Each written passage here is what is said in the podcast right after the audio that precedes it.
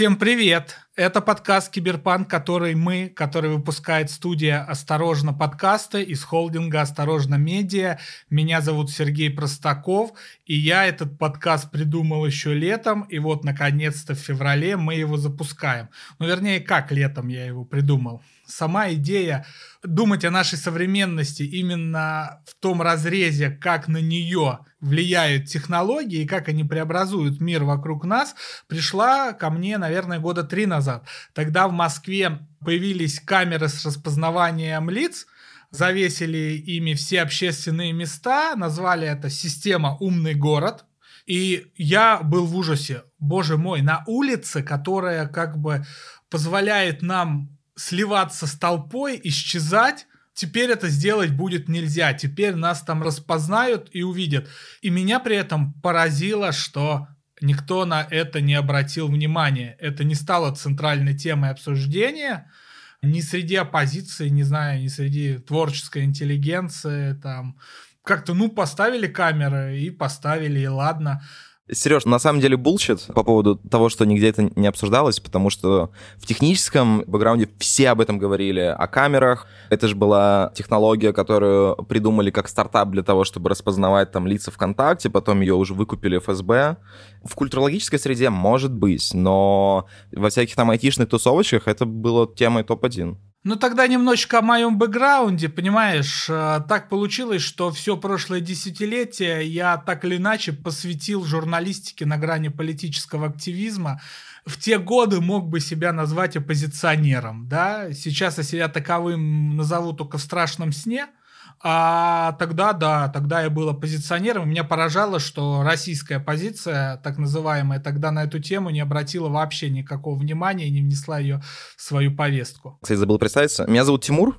Я музыкант, саунд-дизайнер, очень люблю технологии, всякие штукенцы, поэтому я в данном подкасте как лирический герой технооптимист, но в вопросах там о сломательном государстве интернет мне сложно принимать эту позицию, так что посмотрим, как сегодня у меня видоизменится, может быть, мой лирический герой. Ну да ладно.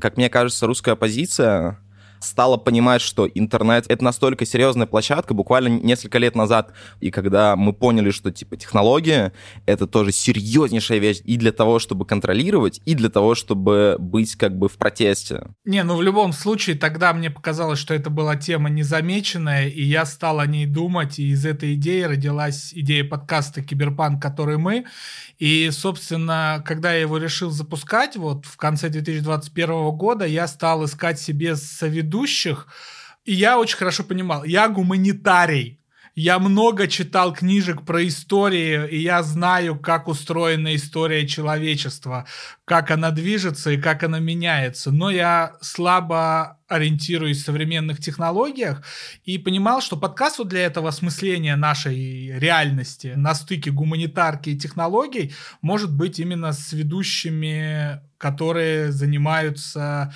и увлечены технологиями. И, собственно, вот два моих ведущих, Тимура вы уже слышали, его сейчас иногда представляет NFT-энтузиастом, он очень горит этой темой, это немножко абсурдно и забавно звучит, но пускай и так. Сразу небольшую ремарку ставлю. Город там был безопасный. Его так назвали. Мне кажется, очень символично. Вряд ли там было много ума, но безопасности как будто бы тоже не было. Но название прям пришло к ребятам.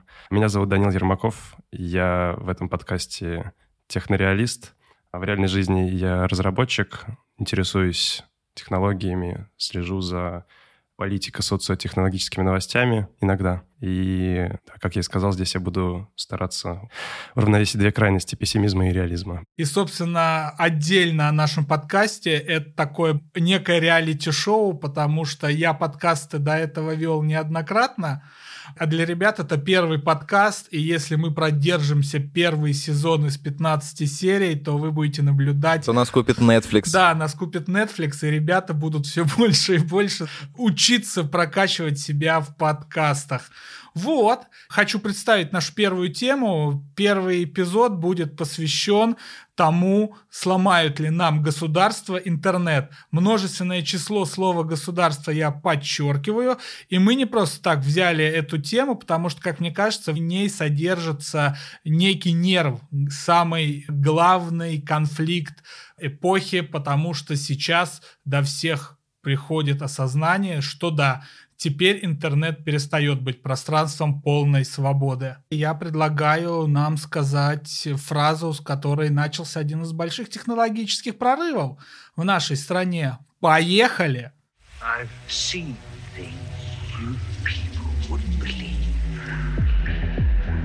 Privacy and safety need to be built into the metaverse from day one. You are fake news. Телеграм тоже договорились. Работает же. Очисти свой мозг. Они не отвечают репутации за свои слова, а значит могут оказаться провокатором. Ребят, на самом деле, я как гуманитарий без технического образования начну с очень простого тезиса. А почему, собственно, кто-то надеялся на то, что интернет дикого поля, дикого запада, как там его не называли, вот первоначальный свободный интернет, в котором существуют только энтузиасты, всякие хакеры, медийщики и так далее, он продолжит существовать сколь-либо долго. Да, мне кажется, он и не закончил, на самом деле, существовать как такая андеграундная тусовка, просто это андеграундная тусовка, она переместилась... Переместилась в андеграунд, собственно. В Даркнет, условно, да-да-да-да-да-да-да-да. То же самое, крипта сейчас находится на том уровне, когда там там интернетом в 90-х был и, и так далее. Мы просто перераспределяем как будто бы вот эту андеграундную тусовочку, оставляя всю оставшуюся часть на уже съедение государства, например. Ну, здесь, знаете, еще такая история, что с интернетом повторяется та же ситуация, которую рано или поздно проходили все большие технологические изобретения, связанные с распространением информации и в прошлом. То же самое было и с газетами, то же самое было и с телевидением. Но вот лично мой любимый пример это радио, да, в 20-е годы когда оно стало приходить в каждый дом, оно с одной стороны принесло неимоверные перемены, потому что вот раньше культура делилась на высокую и низкую. И если постепенно с тем, как люди учились читать, может быть, литература становилась более доступной, да, но вот с музыкой, со всякими записями, ну, услышать голос там короля там своего или правителя было довольно сложно, то тут приходит радио, и оно буквально поселяет лидера твоего государства у тебя дома, ты слышишь его голос, он для тебя не кто-то абстрактный, а буквально живет у тебя на стене, вот, и ты одновременно слушаешь музыку, которую раньше только высшие слои населения слушали, оперу какую-нибудь, да, порог вхождения технологический резко понизился, и это изменило и время препровождения многих людей. Ну, прям скажем, звукозапись появилась, которую стала транслировать радио, и музыка преобразилась совершенно. Вот, совершенно, да. Ну, в общем, это была гигантская технологическая революция. Блин, ты просто несколько раз сказал про голос правителя и голос короля. У меня есть, короче, как будто бы, знаешь, такой контрпример того, как у нас авторитарная система правления стала почвой для того, чтобы сделать технологический скачок. Э, короче, сейчас в индустрии звукозаписи там одни из самых клевых микрофонов — это Neumann U47. Как, короче, он появился? Во времена нацистской Германии в какой-то момент технологическим инженерам, которые занимались звукозаписью, пришли и сказали, чуваки, нам нужно записать голос Гитлера. Если вы это не сделаете максимально круто, мы вас всех убьем. И данная штука стала почвой для того, чтобы создать самую крутую технологическую плату, которая впоследствии используется даже сейчас, для того, чтобы идеально передавать голос. Тимур, собственно, это я даже и хотел сказать, ты упредил мою мысль. Но если вот радио принесло столько развлечений, так изменила культуру человека, очевидно, что она сказалась и на политике. И, в общем-то, многие историки задумываются над тем, если бы радио не существовало, там, 20-е годы, то появились бы тоталитарные и авторитарные режимы 20 века. Ну, тот, о котором ты сказал. Нет, конечно, потому что геббельсовские системы не могли бы в принципе существовать без э, всего этого, потому что это настолько клевая почва для того, чтобы транслировать государственную повесточку. Ну и в Советском Союзе происходило, в принципе, то же самое, и мы знаем, что вот этот радийный репродуктор на улице, это такой символ 30-х, 40-х годов. Кажется, мы ушли далеко в то, как технологии работают на благо. Я бы здесь поговорил об процессе адаптации технологии. Интересно, расскажи. Мне сейчас вспомнилась концепция кривой адаптации продукта, которая показывает, э, на какой стадии жизни продукта, сколько человек им пользуется. Люди, пользователи разделяются на несколько сегментов в зависимости от того, как скоро после появления этого продукта они начали им пользоваться. Подожди, а, а так, чтобы хотя бы представлять это примерно, типа, это гипербола, парабола или это что-то вообще сложное? Или... И я понимаю, что у меня в голове вообще не может простроиться график через аудио. Я добавлю, подождите, ребят, у нас есть канал Киберпанк, который мы, да, ссылку на него можно найти в «Осторожно» подкастах, в основном канале. Киберпанк, который мы, это канал, собственно, как вы догадываетесь, нашего божественного подкаста, и там я обязательно публикую этот график в день премьеры эпизода. К чему это я все? А, к тому, что любая технология переживает какую-то адаптацию в обществе, в социуме и среди людей совершенно разных слоев, профессий. Поэтому не мудрено, что интернет на ранних этапах не был никак зарегулирован, им не интересовалось правительство, Туда, в принципе, не бежали все подряд, компании, структуры и все остальные, просто потому что, как любая технология, интернет был изучен и пользовался в основном энтузиастами, то есть людьми, которые приходят раньше всех просто из своего интереса. Дань, а знаешь, что здесь интересно? Когда появляется технология 5G, например, там наоборот. Сначала же все вот эти широкополосные сети и как бы диапазон сетей используются государством, а только потом, когда условно правительству вот эта герцовка не нужна, там это переходит к энтузиастам, там это как будто наоборот существует. В этой концепции есть понятие продукт, и продукт сильно завязан на аудитории. Ну, если мы говорим про технический какой-то уровень, про частоты и то, как э, устроен 5G и чем он сейчас занят со стороны государства, это одна вещь. А другая вещь — это мобильный интернет 5G, которым ты можешь пользоваться со скоростями оптоволокна своего устройства. Если говорить про это, то, опять же, концепция подтверждена, она действительно наблюдается, кто-то им пользуется, как я сейчас, например, сидя в другой стране, кто-то этого очень сильно боится. Но рано или поздно мы все будем сидеть с 5G и ждать сеть шестого поколения. Я надеюсь, что G подразумевает Generation. Окей, я вот про что. Про то, что, в принципе, звучит это все очень закономерно и последовательно. Если в интернете нет людей и тусуется небольшая кучка энтузиастов, то, в принципе, регулировать ничего и не нужно, потому что они не могут влиять на мнение, они не могут создать из себя оппозицию и, в принципе, никакого веса не имеют, потому что это все еще кучка энтузиастов. А когда туда приходят все остальные, конечно же, туда приходит государство. И это абсолютно нормально. Но опять же, знаешь, здесь либо э, эта группа должна разрастись количественно и стать там очень громкой, либо условно это может быть маленькая кучка людей, но она разрастется качественно и сделают, допустим, условно там теракт. Мы очень осуждаем терроризм, мы против терроризма, терроризм зло, и не используйте интернет для терроризма. Но я говорю про какие-то полярные вещи. Но я просто говорю про то, что не обязательно эта группа должна вырасти вот именно количественно. Здесь может быть какой-то очень громкий прецедент, и в переносном смысле, который как бы какую-то технологию начнет запирать и это станет той точкой невозврата, когда начнут все это контролировать. Сейчас не понял тебя, Тимур. Смотри, ты сказал о том, что вот следуя графику кривой адаптации продукта, у нас условно государству нет дела до какой-либо технологии до тех пор, пока критическая масса пользователей не перейдет какой-то вот Рубикон. Но Рубикон может быть пройден и не только из-за большого количества людей, а из-за того, что маленькая группа энтузиастов сделает что-то достаточно типа громко, несмотря на то, что их все еще мало,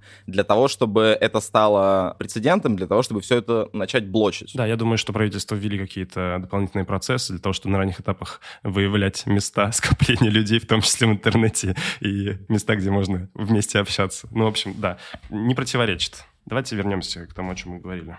Ну, мне кажется, здесь уже можно закругляться, об этом можно говорить бесконечно. Э, в первой части мы пришли к тому, что государство пришло в интернет и уже оттуда не уйдет. Было довольно странным и наивным ожидать, что этого не произойдет именно с интернетом. Это происходило с печатной продукцией, это происходило с радио, это происходило с телевизором. На наших глазах это произошло с интернетом. Не так много поколений и не так много людей застает на своей своем веку приход огромной новой технологии, которая проходит эти все этапы от дикого поля к контролю. Хорошо, что мы пережили эту иллюзию. Если не очаровываться, то и нельзя разочароваться. А если не уметь разочаровываться, мы не знаем цену очарованию.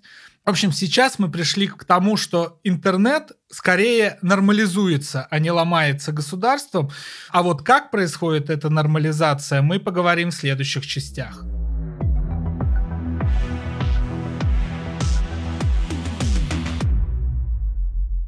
Теперь вроде бы хочется поговорить про нормализацию интернета, и знаешь, я вот когда думаю об этом, с одной стороны, допустим, возьмем какую-то цензуру в вакууме, и тогда она может быть прикольной, потому что, типа, раз, мы блокируем пиратский контент, что как бы хорошо, потому что у нас контент-мейкеры получают деньги, начинают разгоняться все больше, больше, больше. Это круто. Два, мы ограничиваем распространение fake news. Там в эпоху коронавируса это вообще может быть какой-то фатальной штукой. Мы запрещаем абсолютное зло, вроде терроризма, который мы уже проговорили. Все так стройненько, логично, но здесь основной поинт в том, что вот я начинаю об этом всем думать, а потом понимаю, хоп, вакуума-то никакого вообще нет. Абсолютно. То есть, если мы живем в России, то условно у нас раз Йота вырубает мобильную связь там сотруднику ФБК, а когда ему пилит дверь болгаркой. ФБК запрещенная экстремистская организация, террористическая, иностранный агент. Простите, пожалуйста, что мы вообще про него вспомнили. Яндекс Такси закрывают зоны возле матросской тишины во время митингов в поддержку Алексея Навального. Матросская тишина — это тюрьма. Алексей Навальный террорист. Сидит в тюрьме, экстремисты и иностранный Очень агент. страшно все это звучит, Страшно, Сереж. Ребята, мы в нормализированном интернете. Мы все делаем по закону. Это звучит как огромная постерония, но нет, как ни странно. Вот, и все такие прецеденты, они говорят о том, что если мы начинаем что-то регулировать, становится все очень плохо. Вот есть у нас условно компания Apple, которая всю свою пиар-компанию там 2019-2020 годов построили на том, что типа мы не будем выдавать данные террориста, который напал на военно-морскую базу США, потому что если мы это сделаем, то все, дальше условно ФБР смогут у нас спрашивать эти ключи шифрования каждый раз. А потом херак, выходит iOS 15, где появляется там открытый VPN, но этот открытый VPN на уровне системы недоступен в России, в Беларуси, в Казахстане, то есть в тех странах, где эта штука нужна. Вот просто. И это все как будто бы приходит к тому, что технологические компании такие, мы модные, безопасность это клево, но деньги это еще круче. Вот здесь я не могу не процитировать Карла Маркса, который однажды сказал, что нет того преступления, на которое не пойдет капиталист ради увеличения прибыли. Мы уже видим, насколько интернет по-разному контролируется в разных странах, да. Вот есть пример Китая радикальный, но китайцы единственные, кто поняли первыми этот потенциал, что будет э, с интернетом, если дать ему свободно развиваться, и построили китайский фаервол. Есть другие режимы авторитарные, там разные, где давят на платформы, чтобы платформы общались с государством. Ну, например, Турция или наша матушка Россия. И третий пример — это страны старой демократии, да, западные, североамериканские, где, ребята, у нас уже есть давно отстроенные законы, они тоже должны существовать в интернете. Поэтому, знаете, у нас в России заблокируют сайт какой-нибудь запрещенной экстремистской организации, которая там борется с коррупцией, скажем так, но не заблокируют сайт, где есть какой-нибудь пиратский контент, или проще к этому относятся, да, а где-нибудь в Германии именно потребителю, тому, кто торрент скачал, прилетают огромные штрафы. В общем, мир очень разнообразный. К чему я эту телегу огромную прогнал? К тому, что, ребята, изучайте политологию, изучайте то, как различаются государства. Интернет существует 30 лет, а государства современного типа национальные 300 лет. И очевидно, что подоплека лежит э, в государствах, а не в том, как устроен интернет. Блин, знаешь, о чем я сейчас подумал? Ты вот офигенный пример привел про три типа государства, и я внезапно понял, что чем авторитарнее государство, тем более простые методы блокировки оно применяет. Смотри, допустим, в Китае у нас есть фаервол, который у нас сломает как бы весь интернет в принципе на первичном этапе. Есть, допустим, Россия, где мы блокируем сайты, но мы все еще их блокируем.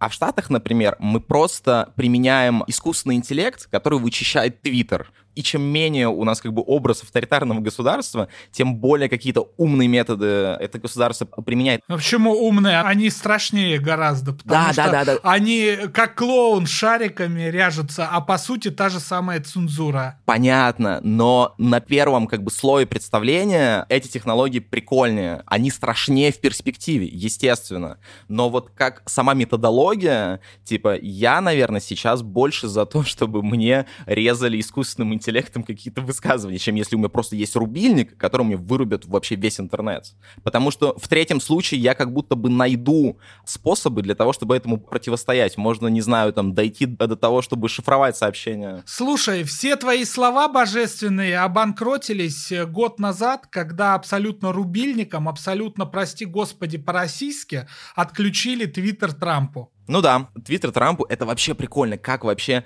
технологическая компания, ну причем Твиттер, они, конечно, большие, но это не прям топ-1. Э, Забавно, кстати, что, допустим, я недавно смотрел график того, сколько чисто AirPods приносят прибыль компании Apple, и одни AirPods приносят больше прибыли, чем вся компания Twitter за год. Это вообще так круто. Слушайте подкасты. AirPods специально изобрели, чтобы слушать подкасты. Забавный факт. Все производство кино во всем мире зарабатывает меньше, чем App Store, Apple. Потому что в App Store есть Бравл Старс, а в книгах нет Бравл Старс.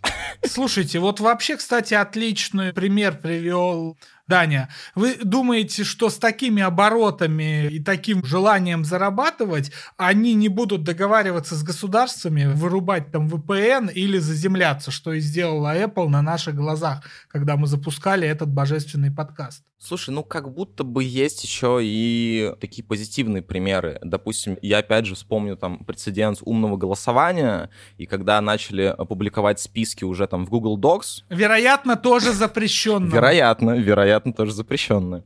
Когда эти списки начали публиковать уже типа на docs.google.com, просто на гугловской платформе типа с документами, в российский офис Гугла пришли силовики, и их встретила одна просто тоненькая, хрупкая девушка на ресепшене и сказала, ой, у вас тут бумаги, у вас тут написано Google по-русски. Слушайте, а у нас Google-то на английском пишется.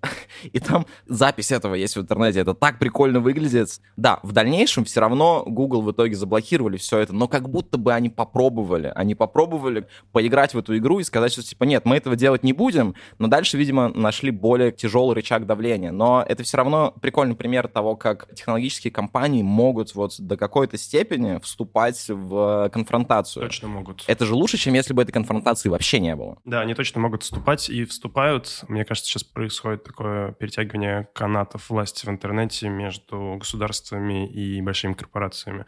Ну, то есть, э, конечно же, Google, Twitter, Facebook, все остальные очень быстро и эффективно блокируют весь контент, связанный с explicit content, с детской порнографией, с наркотиками, с издевательством над животными. И насчет этого ни у кого вопросов не возникает. При этом, если почитать новости, то можно увидеть, что многие компании месяцами не отвечают на запросы государства о блокировке неподходящих религиозных, политических, социальных высказываний. То есть там есть, мне кажется, несколько воронок, через которые все эти запросы государства приходят, и что-то делается быстро, а что-то делается медленно. Я думаю, что в том числе корпорации четко осознают, что правительство России не может прийти и заблокировать в России Facebook. И так же, как он не может заблокировать в России Instagram, ну или YouTube. Почему? Вот с чего ты взял? Очень простая причина. Мне нравится твой вопрос, он такой, почему?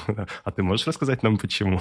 Нет, ну а серьезно, почему они этого не могут сделать? Я просто все это прожил. Мы тоже там думали, что Телеграм никто не заблокирует, и они его юридически, мы не будем технологическую часть обсуждать, юридически они его заблокировали. Не, Сереж, там вообще все же интереснее произошло. Они не смогли его заблокировать технологически, и они начали говорить о том, что мы с ним договорились, но такого не было. А ты откуда знаешь, что такого не было? Вишенкой на торте была регистрация канала Роскомнадзора в Телеграме. А ты откуда знаешь, что такого не было? Да, не ответь на мой вопрос, пожалуйста. Почему не заблокируют гигантов IT в России? Мне кажется, для того, чтобы такое провернуть, нужна как минимум подходящая, работоспособная, наполненная контентом альтернатива платформы в России. То есть, если мы блокируем YouTube, то Рутюб должен быть полной его заменой, потому что десятки миллионов людей каждый день смотрят YouTube.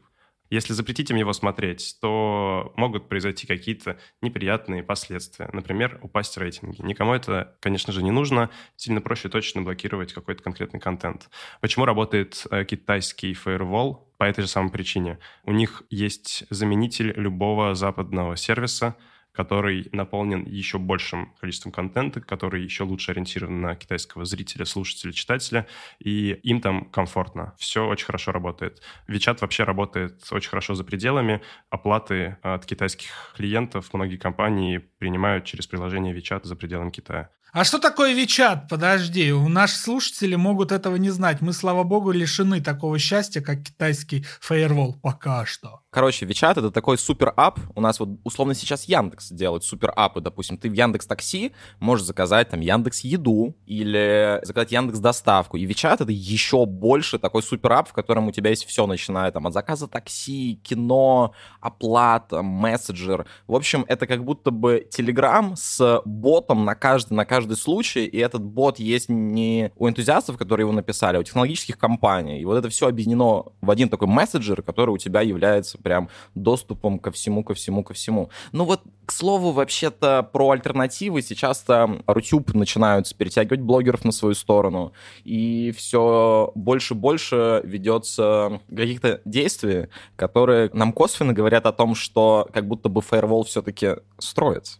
И что вот рано или поздно придет такой момент, когда YouTube выключат рубильником, если, опять же, мы сможем это сделать на технологическом уровне, через вот эти ТСПУ, коробочки, техническое средство противодействия угрозам, которые у нас уже там у мобильных операторов там в 99, по-моему, процентов случаев выставлены. В случае там домашних операторов что-то статистика там говорит 50-70 процентов.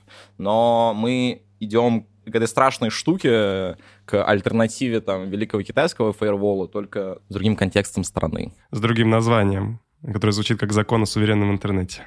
Дорогие друзья, вот здесь, мне кажется, тоже можно остановиться и уже перейти к следующей части.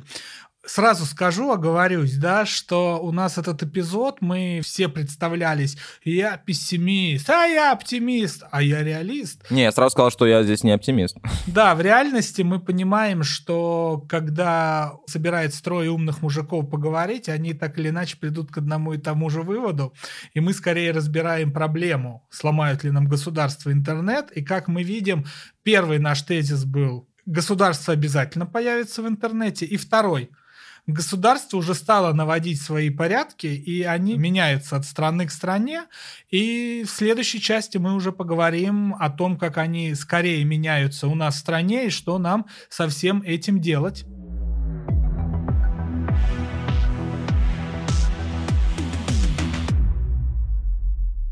Вообще, у меня есть такое предположение, что вот если бы несколько лет назад Роскомнадзор, они буквально себе в колено стреляли и не умели ничего блокировать, и когда они замедляли Twitter, они замедляли домен там t.com, и, соответственно, они замедляли rt.com, а, microsoft.com, то сейчас у них как будто бы появились какие-то клевые частники, к которым они обратились и сказали, чуваки, нам нужно вот все нахер заблокировать, как нам это сделать? И сейчас как будто блокируют очень по-умному. Ну, кстати, события, о которых ты сейчас упомянул, про замедление Твиттера, происходили несколько лет назад, а в 2021 году. Это, наверное, как знак того, что ребята развиваются довольно быстро. При этом продвинулись они не так сильно, потому что... Стоять на этом месте! Я тебе хочу привести один пример из моей прошлой практики не называя никаких имен, я работал на сайте, который неоднократно блокировали. И в какой-то момент технари придумали решение обходить блокировки. Нужно на гугловском апспоте зарегистрироваться, и в России его невозможно заблокировать. Я не знаю, как это работает, ребята, те, кто нас слушает, и те, с кем я веду этот подкаст. Я не знаю, как это работало, но действительно, три года этот сайт, на котором я раньше работал, не блокировали.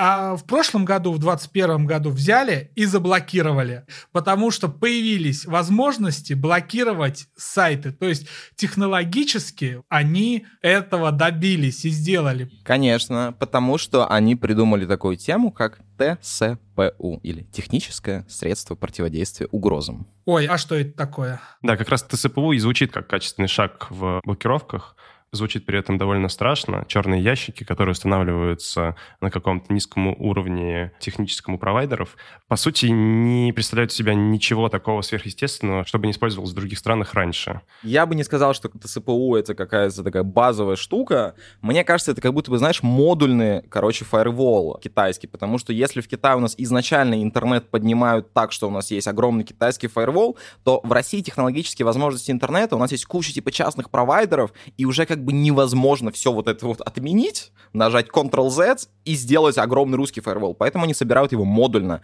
Они просто приходят к каждому частному оператору и говорят, вот у нас есть эта черная коробочка, вы ее ставьте вот между доступом в интернет и между отдачей этого интернета всем людям и теперь вы будете работать классно. И когда у нас модульно соберут так по каждому оператору, то, в принципе, это будет тот же самый великий китайский фаервол. Просто он будет собран не изначально, а как бы постфактум. Да, у нас вроде бы здесь можно поговорить про то, что спутниковый интернет, наверное, так нельзя заблокировать. Или там, условно, у Илона Маска есть стартап, когда он на воздушных шарах буквально раздает мобильный интернет. В России есть S400, они заблокируют Илона Маска. Это будет, конечно, громко и интересно. С-400, если кто-то не знает, это наша самая главная ПВО защиты страны. Если главное ПВО защиты страны будет стрелять по воздушным шарам Илона Маска, это прям буквально какой-то новый сезон Черного зеркала. Так, подождите, а давайте вернемся к этому черному ящику. Я напомню нашим слушателям, что я ни хрена не понимаю в технологиях, а что в этом черном ящике находится? А знаешь, что самое интересное, Сереж, никто ни хрена не понимает, что в этом черном ящике находится, потому что это буквально черный ящик. Я, может быть, могу представить, что это там блокировка каких-то масок, и это какой-то фильтр этих масок просто очень сложный. Но это как раз технология, которая как бы не задекларирована там в письменном виде. В этом и суть эта технология. Это прям черный ящик в самом его базовом представлении черного ящика. Mm-hmm. Прикольно. Я понимаю, что он делает. Он блокирует на физическом уровне все это, но как он работает и как он устроен, вот здесь я хз. Давайте мы не будем сваливаться в то, как устроен черный ящик. Но это правда никому не интересно. Я могу объяснить, как там тротлинг устроен, что если ты за секунду больше 150 килобайт скачиваешь, то все остальные до следующей секунды пакетики, они отваливаются. Но это нафиг никому не нужно. А мне кажется, интересно, нет? Кажется, что ребята продвинулись. И все как будто бы уже работает. Страшно, медленно, никуда зайти нельзя, работу на LinkedIn не найдешь, и вот это вот все. Но на самом деле вот эти самые пресловутые черные ящики работают очень просто. Это довольно простое техническое решение, которое также просто и обходится. И все, что привносит ТСПУ, техническое средство противодействия угрозам, в наше с вами пользование интернетом, это дополнительные шаги. Например, использование VPN, которое аннигилирует на самом деле все действие этих самых черных ящиков. Замедление, блокировки и все остальное не работает, если вы подключены к интернету через защищенный тоннель. С другой стороны, ребята начали генерировать новости с громкими заголовками о том, что правительство блокирует VPN-сервисы. Но ничего в этом страшного, опять же, нету, потому что VPN-сервисами пользоваться в 2022 году, наверное, уже не стоит. Если вам нужен защищенный канал, открываете мануал и ставите свой частный VPN на любом хостинге, который вам больше нравится. Правительство работает по трем направлениям в целом. Первое — это запрет доступа к неподходящему контенту, вот через эти самые ТСПУ и через принуждение провайдеров блокировать ресурсы. Второе — это отслеживание а, активности людей, граждан в публичном пространстве и, соответственно, визиты в гости, запуск судопроизводства и вот это все. И третье — это принуждение компаний э, разной величины удалять контент, который не подходит под текущую политику партии, прости господи. Слушай, ты сказал про VPN и про то, что с помощью VPN все это можно легко обойти, но допустим, вот недавно начали блокировать целый протокол открытых VPN, это типа WireGuard. Когда его начали блокировать, допустим, там, игроки World of Tanks, их трафик принимали за как будто бы использование этого VPN. И опять же, мы приходим к тому, что пользователям придется поднимать свои частные VPN. Это уже какая-то как будто бы сложная штука. Вот, знаешь, мне кажется, здесь будет существовать какая-то грань, когда люди между тем, чтобы поднимать частный VPN у себя дома, и между тем, чтобы воспользоваться Рутюбом, будут пользоваться Рутюбом. То есть интернет нам сломают? Интернет сломают как будто бы для тех, кому будет лень этот интернет создавать заново. Но мы же понимаем, что сейчас началась гонка вооружений между правительствами и энтузиастами, которые стараются э, вот этот самый доступ упростить угу. и позволить каждому из людей, вне зависимости от технической подкованности, получить безопасное, свободное подключение к всемирной сети. Соответственно, с одной стороны, у нас есть государства, у которых очень много денег, очень много энтузиазма, как у структуры, но мало энтузиазма у работников, и не так много прям очень хороших мозгов. Есть еще практики других государств, которые они довольно активно используют. Например, по-моему, китайские специалисты, знаете, тут специалисты из Москвы, специалисты из Китая помогали российским специалистам вот эти самые черные ящики проектировать и размещать. Но, тем не менее, это все гонка вооружений, и несмотря на то, что, с одной стороны, есть Махин как государство и много денег, с другой стороны, есть люди, которые готовы э, бороться до конца за возможность для всех э, пользоваться, получать доступ и вот это вот все. То, что мы наблюдаем сейчас, это резкое ускорение Э, развития open-source, то есть с открытым исходным кодом приложений для упрощения доступа к интернету, для маскировки сигнатур трафика и вот этого всего, что позволяет обходить блокировки на разных уровнях. Соответственно, будущее, в котором людям будет просто лень, мне представить сложно, потому что другие люди делают так, чтобы это было очень просто и совсем не лениво, а может быть и весело иногда. Мне кажется, это bullshit, потому что в какой-то момент это станет слишком сложно. Как мне кажется, основной прикол интернета заключается в том, что вот у нас есть среднестатистический человек, который смотрит видео с котиками на YouTube. Он смотрит видео с котиками, ему классно, но потом в рекомендациях он видит, не знаю, какое-нибудь расследование ФБК. Запрещенного в России экстремистской организации и иностранного агента. Ну так вот, и этот человек случайно попадает и на второе, то есть на расследование. И когда начнут блокировать интернет очень-очень сильно, и технической подкованности среднестатистического человека не будет хватать на то, чтобы это разблокировать, им как будто бы проще будет смотреть Рутюб, где за видео с котиком будет идти еще одно видео с котиком. Я выступаю всячески против называния людей идиотами. Да, Я нет, считаю, нет, что нет. у тебя очень пессимистический взгляд на это, несмотря на то, что ты оптимист. Мне кажется, люди готовы делать что-то, чтобы им было комфортно. Вот да, у них комфорт ты, не ты пропадет. представил среднестатистического пользователя как идиота, который э, пойдет за котиками на YouTube. Ну, там же ничего не будет больше, кроме котиков. Так может быть и интересно, что интернет как будто бы может сам перетягивать одеяло на какой-то другой контент. Условно, человек бы об этом и никогда и не задумался. Это не значит, что он как бы тупой, и он смотрит видео с котиками. Это вообще такая крайняя гиперболизация. Если ему интернет сам не покажет о том, что есть другая грань новостей, политической жизни и так далее, он никогда об этом и задумываться не будет. И это нормально, как контент формирует нас как личность. И интернет дает нам возможность в свободном виде формировать нас как личность каким-то контентом. И когда мы начнем блокировать все настолько сильно, люди просто в основной массе не захотят поднимать собственный VPN для того, чтобы, может быть, ему что-то покажет. А если человек даже не знает, что есть что-то хорошее? Ну, хрен знает. Да видели уже все хорошее. Все уже сидели в Ютубе, смотрели Инстаграм и вот это все. Мне кажется, желание иметь доступ к качественному контенту и хорошо проводить время, развлекаться, потреблять что-то приятное, а не то, что дают, пересилит вообще почти все. Мне кажется, мы с вами все поменялись ролями. Не, ну это естественно. Мы же обсуждаем всю эту историю. Но я уверен, что вариант, тот уже, который намечался, все 2010-е и 20-е только усилится. Гонка вооружений закончится ровно тем, что 1% будет иметь свои частные VPN и будет этого делать вид не замечать, а государство еще введет какую-нибудь уголовную статью за пользование VPN, и все, на этом все и закончится. Остальные будут на Рутюбе смотреть котиков. У меня в этом смысле взгляд на 20-е чисто очень пессимистичный. То есть, смотри, мы снова выйдем в ту парадигму, когда интернет станет тусовочкой для энтузиастов. Он как вселенная скуксится, вот этот, схлопнется в обратное свое угу. состояние. Ну, типа, смотри, как будто бы будет существовать интернет 2.0, который будет тем интернетом, который был там в 2010-х годах а интернет 1.0 станет как радио или телевидение. И, кстати, мы к этому-то и приходим. У нас что сейчас на YouTube? У нас самые крутые шоу на YouTube делают телевизионщики. То есть мы разгоняем вот это все пространство медиа в интернете через уже огромный конгломерат. Удивительно, что криптоэнтузиаст не сказал про интернет 3. Ну ладно. Web 3.0, метавселенные, все вот это вот. Ну да, может быть. Но это другая тема. Очень пессимистично. Хочется немножко разбавить, если вы не против.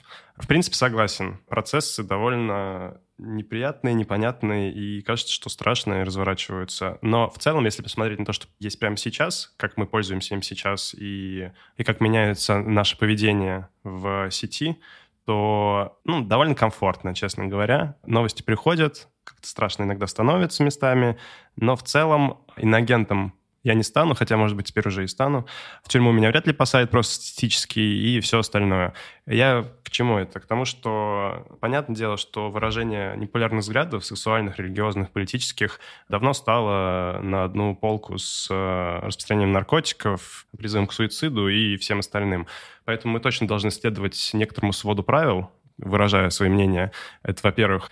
А во-вторых, наверное, уже сейчас нужно как-то защищать свое соединение, безопасное соединение, помните? Короче, сейчас с помощью технических решений и соблюдения довольно понятного свода правил можно чувствовать себя безопасно, спокойно и, наверное, ощущать некоторую свободу. Конечно, не слово, но дух свободы в интернете.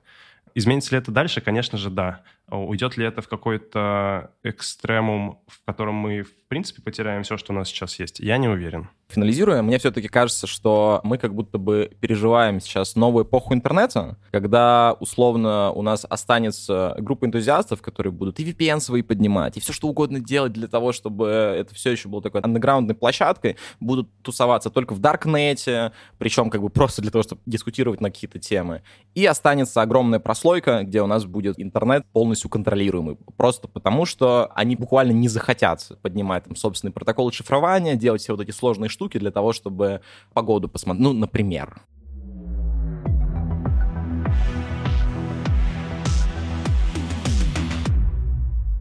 Ребят, это наш первый эпизод. В этом первом эпизоде мы наметили веер тем, которые будем обсуждать в последующих эпизодах. Ну, например, вот последняя тема. Да, мы поняли, приход государства это нормально. Как бы мы к слову нормально не относились. Да, интернет дикого поля будет ломаться. Дикого Запада, так звучит круче. Дикого Запада, да, у меня более русский пример, да. И как утверждает э, Даня, будет гонка вооружений, и как, например, говорит Тимур, скорее всего, государство выиграет, потому что вооружаться мало кто захочет. Блин, а теперь мне мой тезис кажется не таким хорошим процессом. Вот, и я предлагаю на этом остановиться и тему пользовательского интернета обсудить в одном из следующих выпусков, если не в следующем. Это был подкаст Киберпанк, который мы от студии «Осторожно подкасты», входящий в холдинг, как это не парадоксально, «Осторожно медиа», Рекомендую всем подписываться на нас в Телеграме и в Инстаграме. Помните, я уже говорил выше, что у подкаста есть собственный Телеграм-канал. Ссылочка будет в описании. Сам подкаст выложен на всех платформах. Там, где это можно, обязательно пишите комментарии, разносите нашу ересь в пух и прах. У нас довольно толстая кожа, и мы сможем среагировать на ваши едкие замечания о нас, наших голосах и умении вести подкасты. Но верьте, дальше будет только больше, лучше, и ваши комментарии, возможно, нам в этом помогут. Пишите, пока вам разрешают это делать в интернете. Ну что, друзья, всем пока. Пока, берегите себя. И главное помните, время всегда против нас. Всем пока. До свидания, всего вам доброго.